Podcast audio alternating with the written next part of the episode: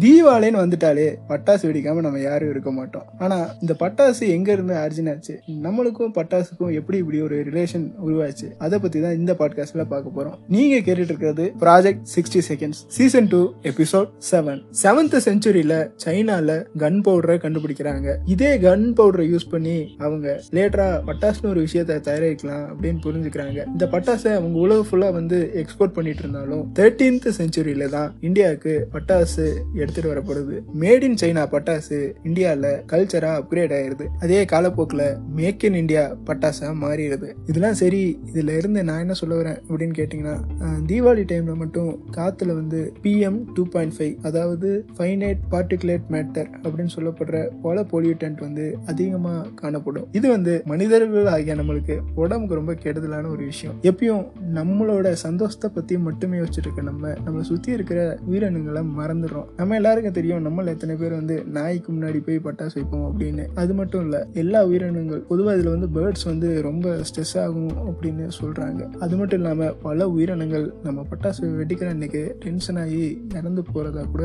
Report இருக்கு statistics இருக்கு. உங்களோட லவ்வை நீங்க இப்படி வந்து ஒரு பட்டாசு வெடிச்சு தான் வந்து ஷேர் பண்ணும் அப்படின்னா இன்னைக்கு நீங்க பார்த்த பல உயிரினங்கள் நாளைக்கு உங்க பசங்க உங்களோட பசங்களோட பசங்க சிஜேயில் மட்டும்தான் பார்ப்பாங்க. பாய்